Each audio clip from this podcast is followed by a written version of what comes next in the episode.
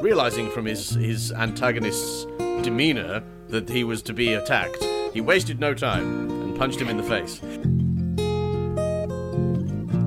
and they're just heading straight for the margins now, and the, everyone's everyone's thinking, Yeah. "Oh shit, what we're gonna do?" And I love this. This sort of there's just this massive whoosh of spray um, as this as this ironclad just goes charging past it towards them. It's just The, amazing. her, her Majesty's steamship, ah, fuck it. I just love it. It's brilliant. Da, da, da, da.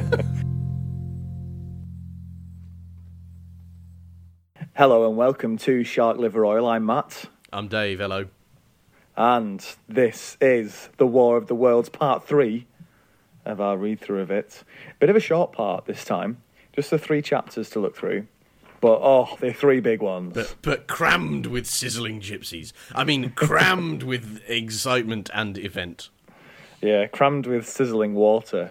Um, Eh? that's from- Oh, you yeah. see, I knew that. I can reach back, right back into the past and pull out a fairly tepid reference and you'll turn it into gold. That's, Matt, that's the strength of this podcast right there. If you'd like to add your own gold to the Shark Liver Oil experience, sharkliveroilpodcast at gmail.com is the email address. Or um, you can get us on Twitter at sharkliveroil, as ever. At the end of this, once we finish the book, we're going to be reading out uh, your reviews. Um, so do send those in, uh, preferably with a star rating, because we often sort of um, sprinkle them amongst some of the, the best from the internet too. We find some uh, some we, we often like the five star or one stars, um, but yeah, we would be interested to hear your thoughts. So we are picking up where we left off, and this is a chapter staying resolutely provincial. Chapter fifteen. What happened in Surrey, Dave? What did happen in Surrey? I am beginning to think, Matt, that the original working title of this book was not The War of the Worlds, but The War of Mars with the sort of east western little kind of southern bit of London. The, the War of the World and the Stockbroker Belt. That's what it is. Yeah. So what what we had last time, we heard uh, sort of the last chapter we read was in London, where basically uh, this narrator's brother heard that the Martians had broken through the sort of cordon of uh, gun emplacements and were now attacking London, and he had to had to flee. So now we get the sort of perspective, um, a bit more of information of what actually happened in that um, in that gun cordon. So you had just loads and loads of gun batteries set up, pointing towards the, the three Martian sites, and then these um, these tripods come over the hill. Um, there's a brief sort of exchange where one of the batteries um, shoots basically shoots one of the tripod's legs off, and it sort of crashes to the ground, and then like the Martians all stop, and the guy sort of the Martian repairs his his thing. I assume Yeah. I assume under continuous gunfire, although it's not particularly Well, clear how it's written. It, it- seems like I- they just stop. Yeah, there, there are a number of points through this where I sort of felt like H.G. Wells was trying to fast forward to the bit he really wanted to write, which I, is the next bit, Earth Under the Martians. Because there are a hmm. few, let's call them questionable tactical decisions.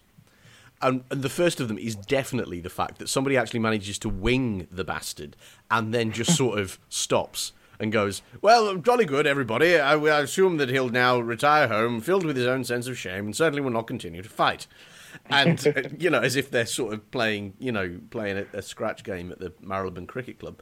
And Yeah. it's, it's weird, isn't it? That he just doesn't, that nobody sort of finishes him off.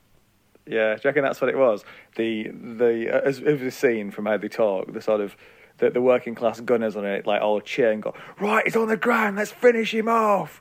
And uh, the officers, like, no, no, no. Now you wait to see if he gets up. It's uh, it's just not British to finish him off on the ground. The Marquis of Queensberry rules, Billings, as you would well know if you were any sort of a gentleman at all, apply just as much to visitors from another world as they do to foreign Johnnies. Now, everybody wait. But he's not even a man, sir. That's what it's all about. What it's all about, Billings, as you would know, is a fair fight. Now, Marquis of Queensberry rules. Here we go. yeah, so that maybe that's what happened. For whatever reason, it's got time to repair itself. Um, Did you notice that when it's repairing itself, like the other three, because there's a line of four of them, right? And one of Yeah. them gets sort of its leg shot off, and they're all like Yeah. like a mile and a half apart or something. You know, it's this big like you know kind of countryside spanning drama of these these things. Um, Yeah. And then they stop, and the three that aren't on the ground get together and basically do the sort of mechanics standing around your car looking at it trying to work out which is going to charge you sort of sucking air in through their teeth. It's a wrong in that isn't it? Yeah it's definitely it's a bad situation. It's a good job they're not shooting at us. Yeah certainly is my word. Anyway let's continue to discuss this at length in our extremely exposed position I reckon they were just all taking the piss. Like, oh, Frank, it's always you, isn't it? Yeah, yeah, straight into the straight into the line of fire, you dozy wanker. Try get it, get it fixed. It's going to take cost us an extra half an hour. I wanted to be finished by Coronation Street because it's quite good. I've been tuning in. It's not going to happen now, is it? that idea. The chances of anything coming from Mars and not having Frank make a silly fucking mistake in the first two days are zero. Yeah.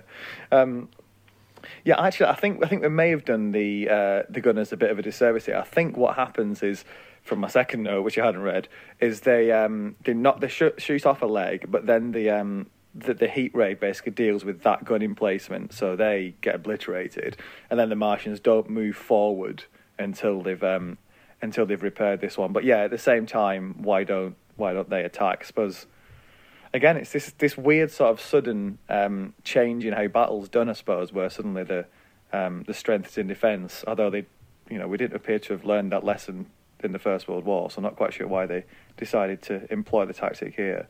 Um, yeah, yeah. But yeah, so the uh, the Martians repair this, and then they don't attack any others in the same way. They use this, they fire off this effectively sort of chemical warfare. They fire off this black smoke, which is really sort of heavy, and um, sort of just yeah, it's it's basically yeah, it's basically poison gas. We we sort of we talked about this briefly last time, didn't we? Yeah, yeah. I think this this this sort of chemical warfare is. I mean, I th- I think it's really well, really well sort of realized as an idea. Like the way that it's spoken about and so on in the plot is quite tense. Um, but it, I mean, it, it is a little bit. I'm not sure you get away with this in Hollywood these days, where you've got these sort of these things turn up, and we basically have two minor moments of victory, and otherwise the entire first act is just us getting kicked around the place. Like, so, like a Hollywood producer would be like, no, no, no, no, I need somebody to do something heroic but self-sacrificing, you know, um, uh, because this is not how a hero is supposed to act. Um, Yeah. and I, I really like that. I like that we've got a hero that sort of hides under hedges and you know yells at vicars but runs away from people who are bigger than him. You know, and and leaves leaves uh, uh, landlords to die and, and stuff. Like it just it feels more. Sadly, I think it feels more realistic. Yeah, yeah. So, so the way this sort of black smoke works, it sort of just sort of it, the canister explodes. It, it sort of appears and then just sort of sits there. So the wind, as we said last time, you you you know, it, when this actually happened in real life in the future, where they used poison gas, the problem they had with it was whenever a slight bit of wind got up, it just dispersed it and moved it around, and you couldn't control it. And he Yeah. actually, H.G. Wells, sort of takes that point and says, you know, that this stuff is so so unusual and heavy, it just doesn't move um, until the Martians come Yeah. over with steam and sort of dis- disperse it with this special sort of chemical they've got. Um, and that also means Yeah. that some people who are who end up in in the middle of this stuff survive because they're like if they're up at a steeple or on higher ground, the smoke sort of sits, so you can actually Yeah, you can actually get away from it. Um, yeah, now, it, it, it's interesting that you say yeah, that, that it's it might not have stood up in Hollywood these days, but for slightly different reasons. But um, it's interesting on the soundtrack, which obviously we'll talk about in more detail at the end of this um, series. Uh, this the black smoke really isn't mentioned that much. It gets a passing mention, I think, at some point, but it's not really seen as a serious weapon. It's the heat ray that basically takes out the army. Whereas Yeah. here, it's very much this smoke, isn't it? It looks like it's it's kind of going to be quite a close fight when it's the heat ray against the guns, because we've seen the guns are quite effective, but yeah, yeah, it's this smoke that is just they just don't know how to deal with. And there's at the Yeah. very end of this chapter, there's a really um, I thought it was a very haunting description where he's talking about um, you know imagining how there were these rows and rows of expectant gunners all ready to to sort of for war for for battle, and then this black smoke just appears, and then there's just panic, and then everybody's dead. Yeah, yeah, yeah, and, and this sort of fast forwarding through the the inevitable defeat of everybody, you know, as far as the eye can see, I think was quite. On the one hand, he uses the tension really, really well because it's, you know, he just, you know, the the first time the smoke goes out, he's always got this ground eye, ground level eye, where you know, for a little while they look like hills because they're just kind of mushrooming a little bit and then settling down into all the, you know, everywhere where people live and stuff like that, and that's really dramatic.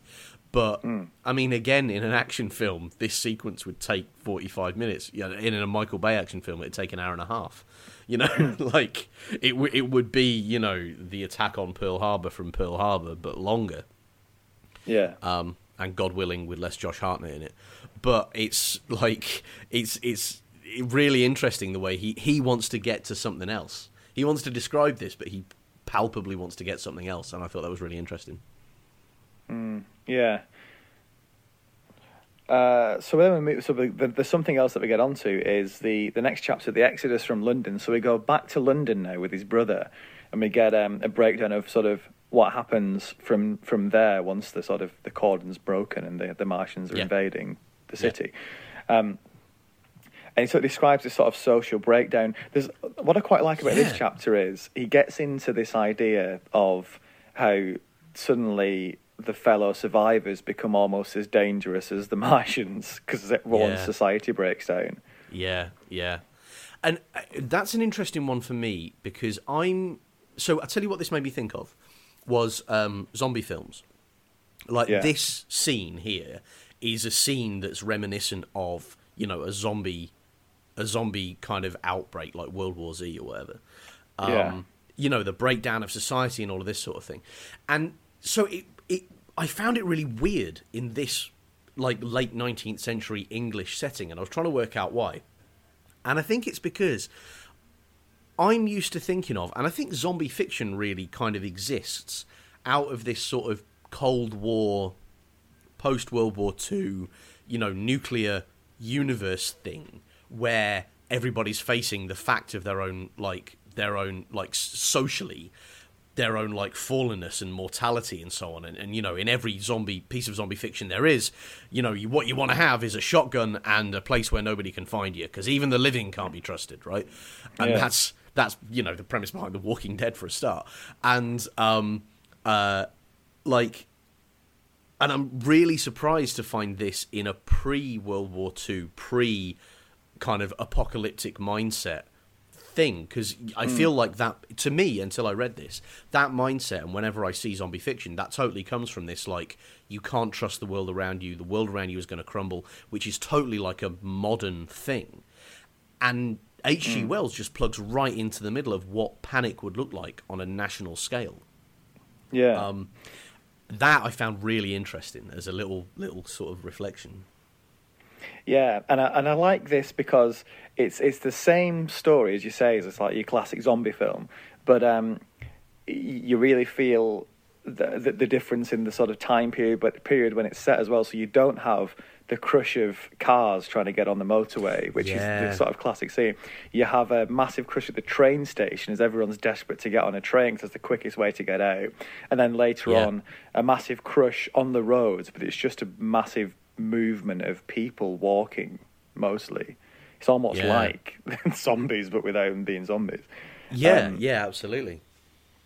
So um, this this brother at first tries to get on a on a train, um, and he can't do that. He actually sees one train, I think, driven through a crowd of people, which um, yeah.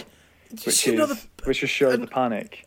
Yeah, well, and another bit where I was like, man, video nasties, you got nothing. Imagine showing that in a if you made this film these days, yeah. and when Steven Spielberg made this film, um, I'm sure he didn't put this scene in it where a, a, train is driven through a crowd of people. But it's an incredibly powerful image because you, you, can just imagine it, can't you? It just sort of happens in the back of the shot.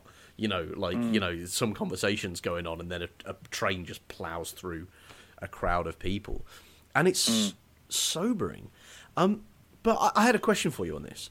Like, do you buy the like tissue paper in a heavy rainstorm like uh, resilience of Great Britain in general and the British military in particular in the in in this in this like in these few chapters?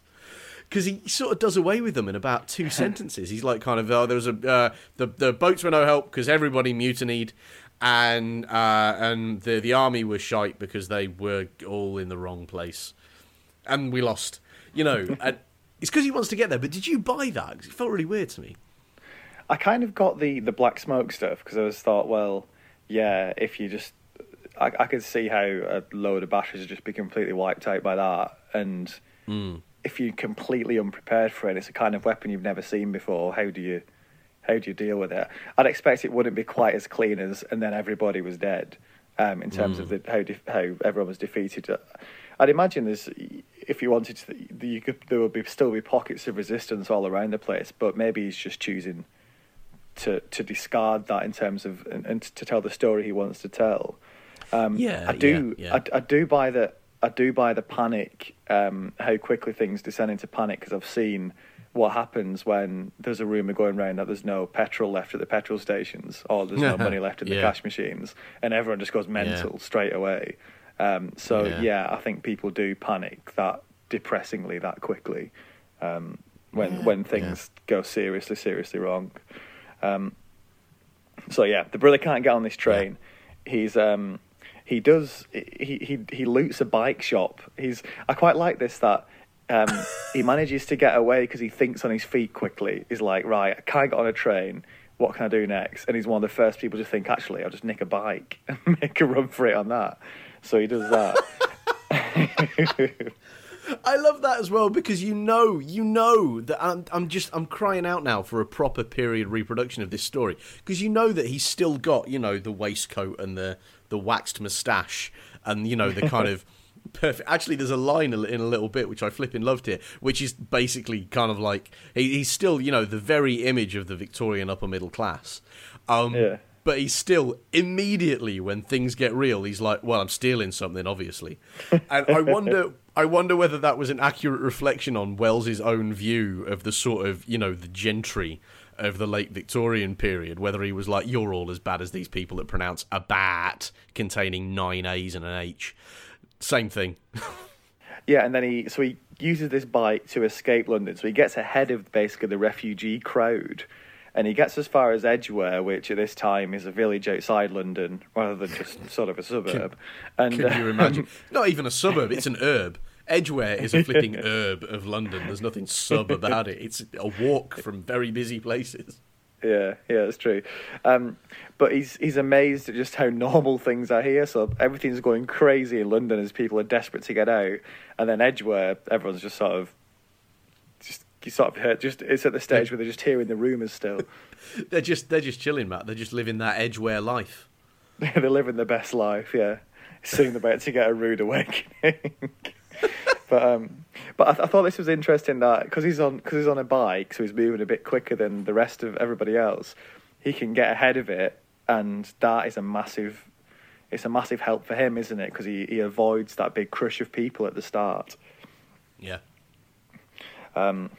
He sees this woman, um, oh well, these two women in a horse and cart getting attacked um, by these three men, and he runs over, and it, I, I, this was proper sort of Marquis of Queensberry rules. Like he puts It the is, puts it? the fists up, and um, he has this fight. He, he grabs. He's very, he's, he's very brave. He, he punches one guy, um, grabs the second, who then sort of runs away, starts to run away. Um, he gets hit in the face with a whip from the woman because she's just sort of panicking and, and making her trying to get away. Um, and then he punches the third guy, and then and then the carriage starts like like like racing off. So he starts running after it, and like the, one of the one of the attackers starts running after him, and it just I just heard the Benny Hill music. Then it's just like so they like they stop, and then there's this, this like procession of people running after each other. It just seems weirdly darkly comical. I thought you're right. I, I, I think that was a, it was a great scene for that. Um, And I did like as well that the first punch he throws, he goes realizing from his his antagonist's demeanor that he was to be attacked. He wasted no time and punched him in the face. And then there's another line where it goes, realizing this was no time for fair play, he also kicked him in the what was it? Kicked him in the head or like kicked him in the stomach when he was down or something. Like it it goes from sort of come on then have at you to fucking have it you slag, like absolutely going for him, sort of gangland style. what? Uh, all right.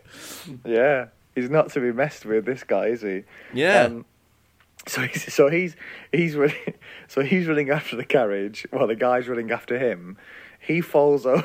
It's just weirdly hilarious. This he falls over and the guy's on him, the other bloke, and then the then the woman come the the woman driving the carriage comes back with a gun. the gun fires off a shot and nearly blows away the brother. It's just brilliant. It's and the thing is, you don't know. This is the thing about that sort of dry humor because there's all sorts of things about this book that remind me of another book written at this time called Three Men and a Boat, which is a very different sort of book, but is also set in this bit of England, and it's all very dry comedy and humor and stuff, and you miss so much of it because you you're not really there and you don't really know what was normal back then, and and it's only now as hearing you describe it back to me that I'm like yeah, this is hilarious. This is like grade A slapstick. Um, but like reading it, I'm just like, gosh, she nearly shot him. Anyway, moving on. And I, I can't work out if, if Wells was trying to be funny or if he was just funny by mistake. And I don't know which of those is more admirable, you know?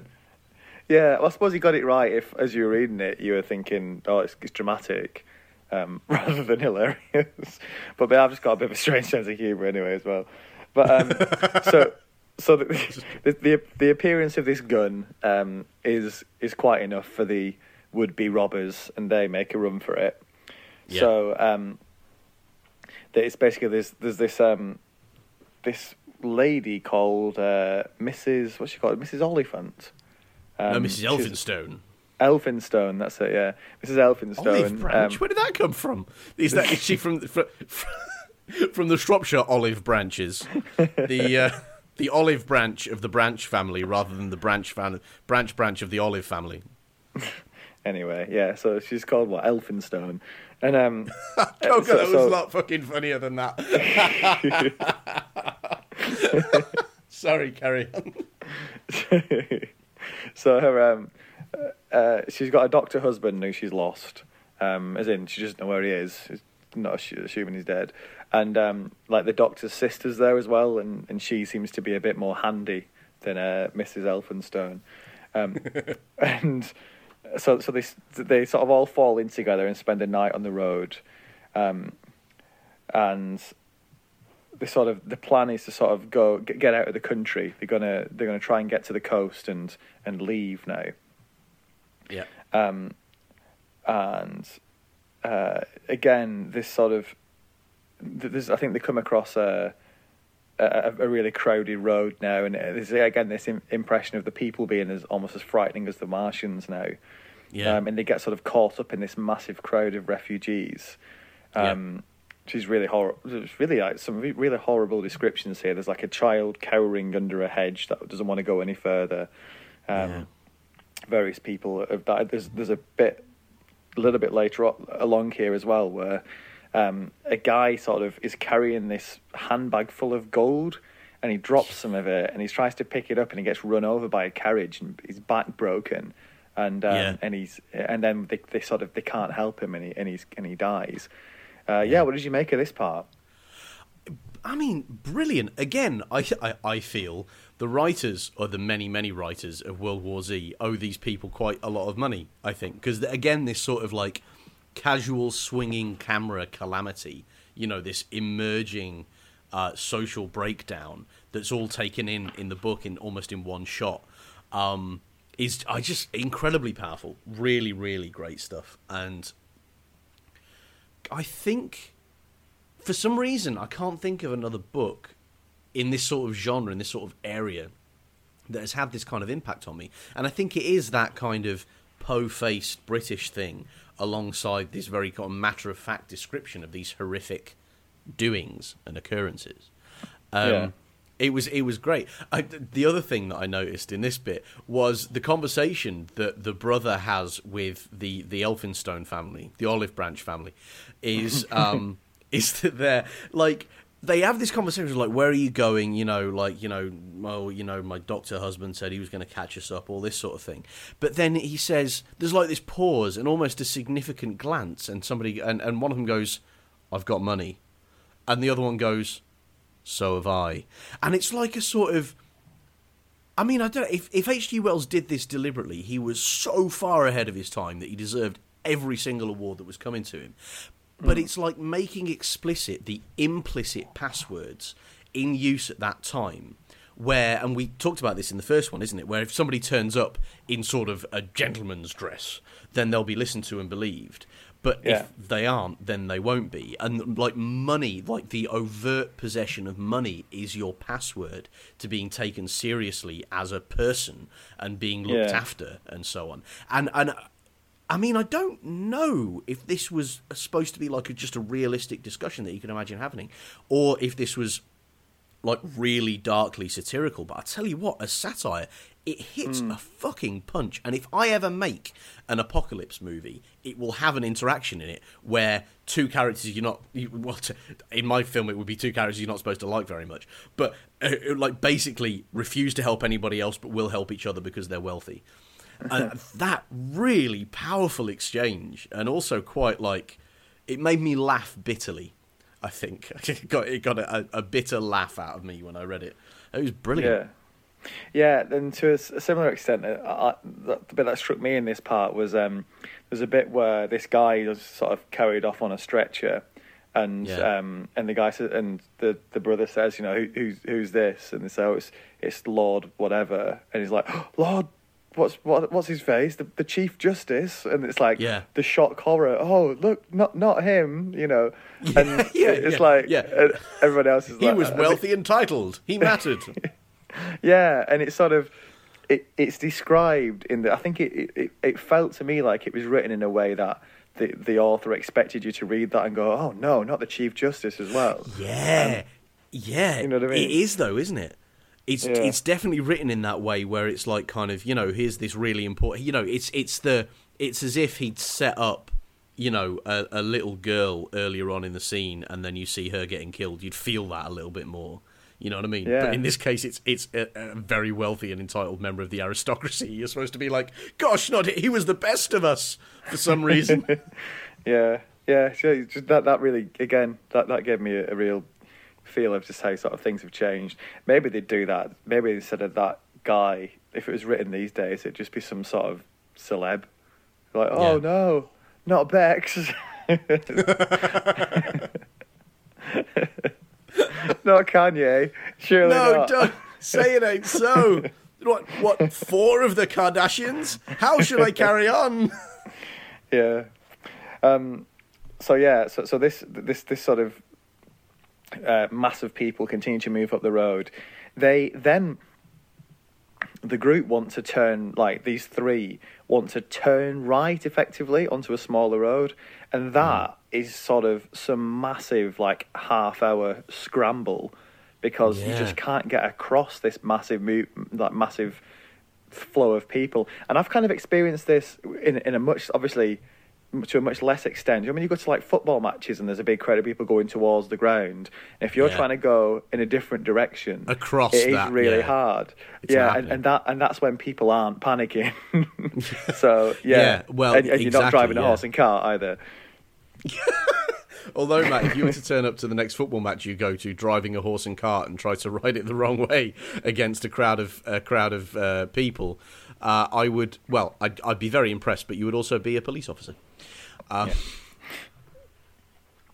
Um, they they spend Yeah. the next night o- o- on a smaller road, and it's uh, yeah they they they now get sort of feeling feeling the hunger because they're not eating for a bit, and they're tired, but they're too afraid to sleep as much because. Uh, you fe- again, it felt as there was as much afraid of seeing a, a like a Martian come over the hill or seeing another group of people turn up who want to rob them. Mm, yeah yeah um, which moves us on to the uh, final chapter for today, which is called The Thunder Child. Oh, yes.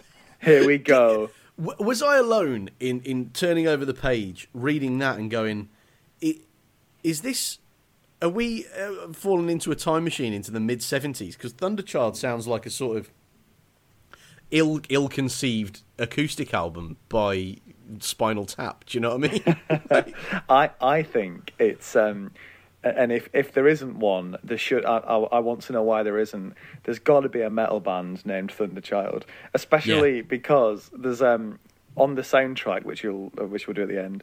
Um, this song is like just the most outrageous sort of like guitar stadium like metal like rock song. It's not really metal. It's like stadium rock song. oh, brilliant! I can't Yeah. wait. yeah, he describes it as I like this the uh, the rout of civilization and the massacre of mankind. Um, basically, I, it's a really nice way of succinctly putting, look, this is pretty much over now. Um, Yeah, this is the beginning of the end in terms of the resistance. yeah. Um, the- because the- because if Surrey has fallen, what can stand?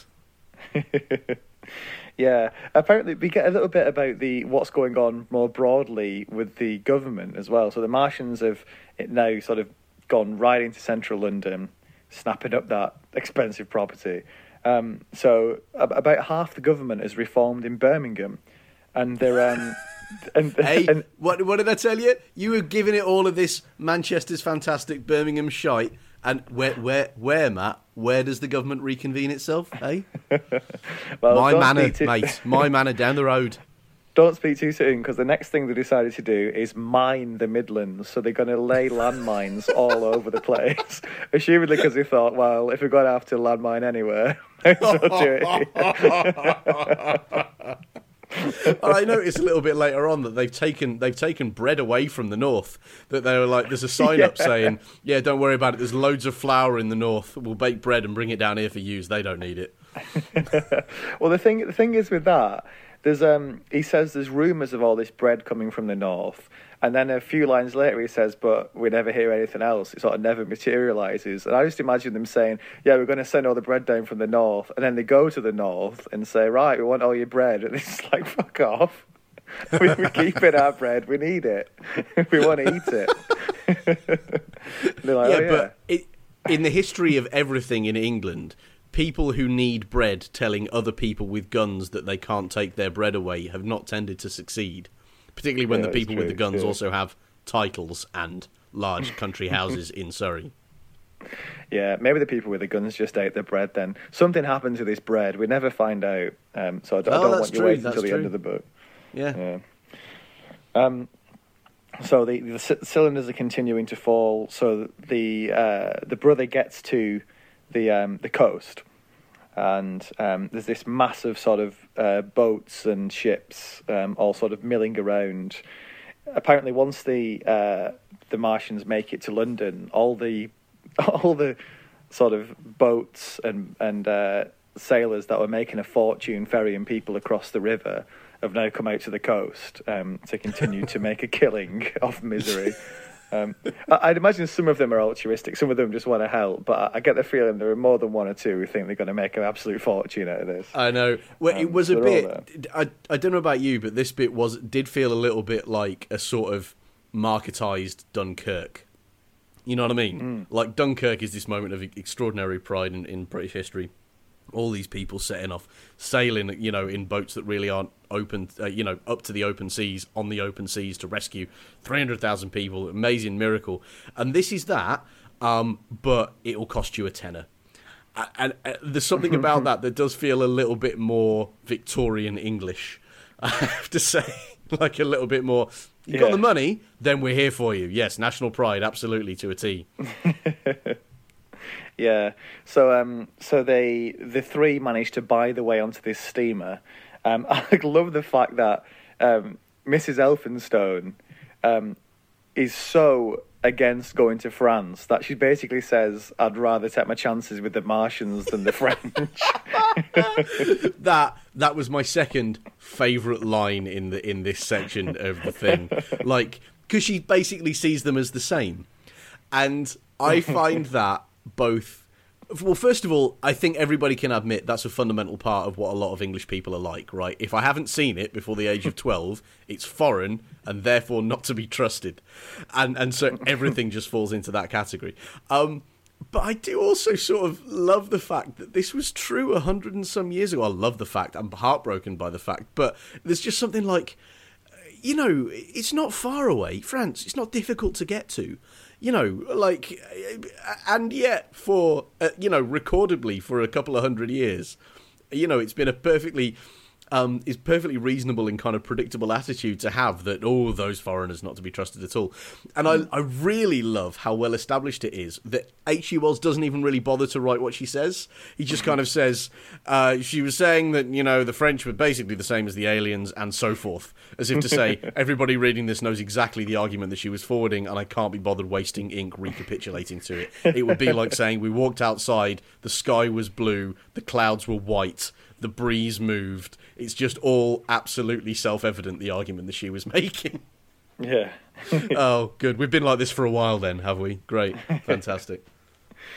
so there's this um so there's this massive shipping all sort of um, in, in, a low state of panic milling around trying to get people off the coast and, and, and out of the sort of out of the bay out of the estuary and um, about a mile or two further out there's just this describes this sort of hulking presence of this massive ironclad called Thunderchild, and this an ironclad's basically yeah. sort of a an, uh, an you know, shipping enthusiasts will be shouting at the uh, um, at me now, but it's sort of a basically a an early version of a battleship, just to give you a rough idea. It's sort of it's sort of yeah. the bridge between sort of wooden ships and and, and the, the big sort of metal battleships you imagine um, in the First yeah. World War. Um, yeah. So it's basically the, the, the height of technology at this time, and it's just this hulking great presence a couple of miles off, just sitting there looking like a badass. Um, the the ships start moving yeah. off to, to, to leave, and this is when the Martians appear, and they're basically these the the, the, the tripods basically stride across the land and out into the sea to block the the exit. Um, so yeah. you've got the the brother on this the, the three of them on this steamer as it's heading out, and they're just heading straight for the Martians yeah. now, and the, everyone's everyone's thinking, yeah. oh shit, what we're gonna do, and I love this this sort of there's just this massive whoosh of spray um, as this as this ironclad just goes charging past it towards them. it's just amazing. Her, her, Majesty's steamship. Ah, fuck it. I just love it. It's brilliant. da, da, da, That's great, and um, it's funny because in the um, it's described slightly differently in the uh, in the soundtrack when um, it basically it's described as having like the, there's the uh, the ironclads in between the obviously the ships and the Martians, and then it sort of slowly moves towards land and then turns and with sort of a, a, whoosh of spray and just like a scream of engines just charges towards the uh, towards the waiting Martians, and it just felt like it's literally that we've done it a few times, but it's the ship version of like just taking like one last drag of the cigarette and saying something like you know, and I was hoping this was going to be a quiet day just doing it. but an entire ship doing that. Yeah, you're right. That's great. but yeah, um, so this, yeah, so, so this, um, this, uh, yeah, this ironclad charges towards the the Martians. Um, actually, in the is there's there's a line I thought it was taken right out of the book, but it isn't. Um, but in the the soundtrack, it's a really probably the best line from the whole thing that, that they did on the CD, and it's um, it's described as um, think it's uh, cutting swiftly through the water, cannons blazing as she came, brought a mighty metal warlord crashing down in sheets of flame. And it's like, oh yeah, here oh. we go. Oh. Come on. And that's that. That's the sort of line you only got in seventies prog albums. That was brilliant. oh yeah, and you're thinking, but it's this is um this is the moment I think we think, well, this is our last chance. This is sort of the best thing we've got. Let's see what it can do. Um, yeah and yeah, so it, it the the Martian sort of it, it's quite well described in the book. How the Martian the H.G. Uh, Wells says the Martians, uh, I assume, were just sort of perplexed by what this thing was at first. They just don't do anything because they're so surprised that something's attacking it. Um, and then they release the black smoke, and it just sort of cuts through that because it's moving too quickly for it to be any effective. Um, the the guns fire in it, and and they sort of one Martian's destroyed, and I think it gets hit with the heat ray once, and Yeah. still keeps going, and then takes out Yeah. takes out a second one, just going sort of headlong into it, and then Yeah. everything's obscured by smoke. And when the smoke clears, you can't see anything anymore. So Yeah. presumably the the ironclad's gone down, but it's taken the last last one with it as well. Yeah. And that seems like a weird place to me to end a section when the next section is the Earth under the Martians. You might as well call the next section It Didn't Matter a Slightest Tiniest Little Bit. Yeah, yeah, because this sort of crazed charge, it does it saves the shipping because the, the the rest of the ships can sort of get away as the as this sort of as this battle's taking place. Um, But there, yeah, there, there's a few other ironclads just further out at sea, and they sort of turn and leave after watching this. I assume thinking, oh well, we don't want any of that. And um, we've Yeah. heard about crews mutinying before, but um, Yeah. yeah, it just feels like this is the sort of the last um, great sort of active resistance, um, which does at least save quite a few lives. But yeah, Yeah. um, quite. I really enjoyed reading it. It was really a dramatic moment. Yeah, oh, fantastic. Really great. Again, great action scene. It's got a future, this Wells kid. Yeah. So the the um, and the final the final little bit of this is as the steam is leaving, the they see something big sort of shoot up into the night sky, um, and there's no it's not clear what that is. And I'll be honest, I've I've no idea what that is either. So I'm interested to read the find book out. and listened to the musical multiple times. Oh, I don't think it. I don't think it happens in the musical. So hmm, Oh, well, that's a shame then, because that means it can't be terribly fundamental to the plot. Although I do, even if it's just sort of gothic window dressing, I do quite like the, you know, this kind of like something shot up from the earth. We had no idea what it was. End of chapter. Like, Hmm. Yeah. you do that too much, I'll get frustrated. But actually, it introduces a really great little note of mystery, and I appreciated that. yeah. And there we are. There we leave it for for this week. Yeah. Dave, thoughts on all of that? Oh, it's it's got everything, Matt. It's as we say, it's got drama, it's got social commentary, it's got naval combat, it's got sizzling gypsies. It hasn't got sizzling gypsies. Um, it's got everything else though. It's great. Like, uh, um, yeah, really good. As I say, I my one misgiving is I think you could have made more out of the fight for Earth Um, yeah.